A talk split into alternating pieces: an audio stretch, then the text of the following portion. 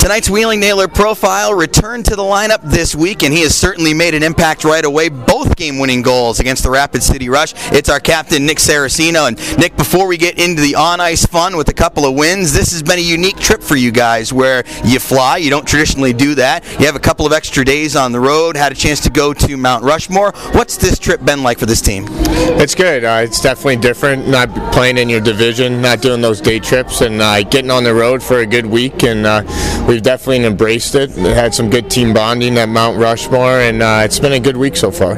You're a St. Louis guy, so in the Midwest area, had you ever been to Mount Rushmore? And if not, what was it like for you to be able to kind of take that in and see all of what went into how those got made? Yeah, it was a definitely cool experience. Uh, yeah, from being from the Midwest, I never have been up here, uh, so it was a cool experience. Definitely amazing how so long ago they built those things and uh, how long it took, and no casualties while they built it. It was a pretty cool experience, and glad we got to do it.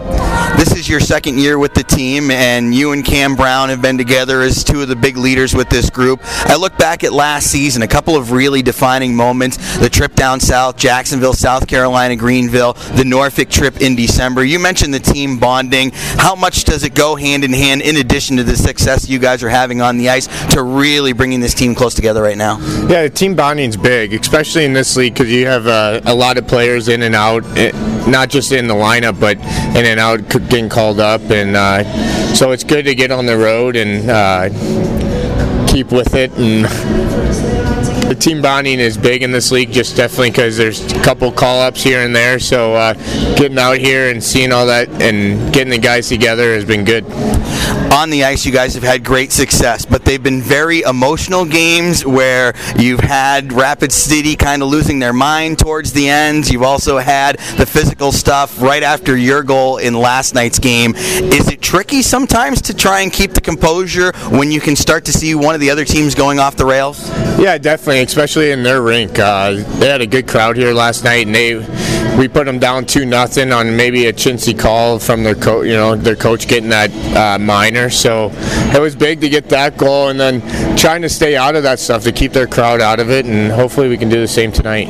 You got the power play goal that made it a two nothing score. How vital was it for you to be able to get that power play goal, especially after what had just happened, and really giving the game almost a complete swing in a different direction? Yeah, definitely. We had a lot of power plays early, and we weren't really generating too much on them. So definitely getting a goal on the power play will help help our confidence and uh, help help the game in general. You know, getting the momentum away from them and back on our side.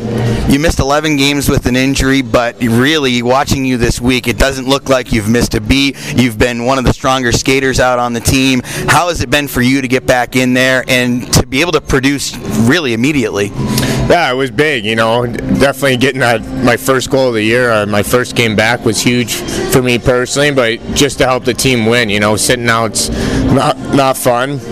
It's a lot of hard work too to keep your conditioning and keeping your skating to a high level. So it's good to get back out here and help the team.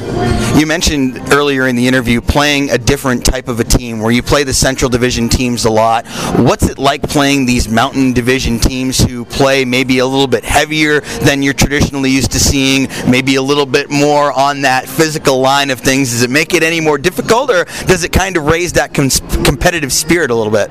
Well, we, we didn't know much about this team, right? Because you didn't see them at all. But uh, we played a couple West teams and we knew how these teams are built and we knew how we needed to play against them. But you know, I think really we needed we needed to focus on us again and getting our game back. And I think we, we're trending in the right direction.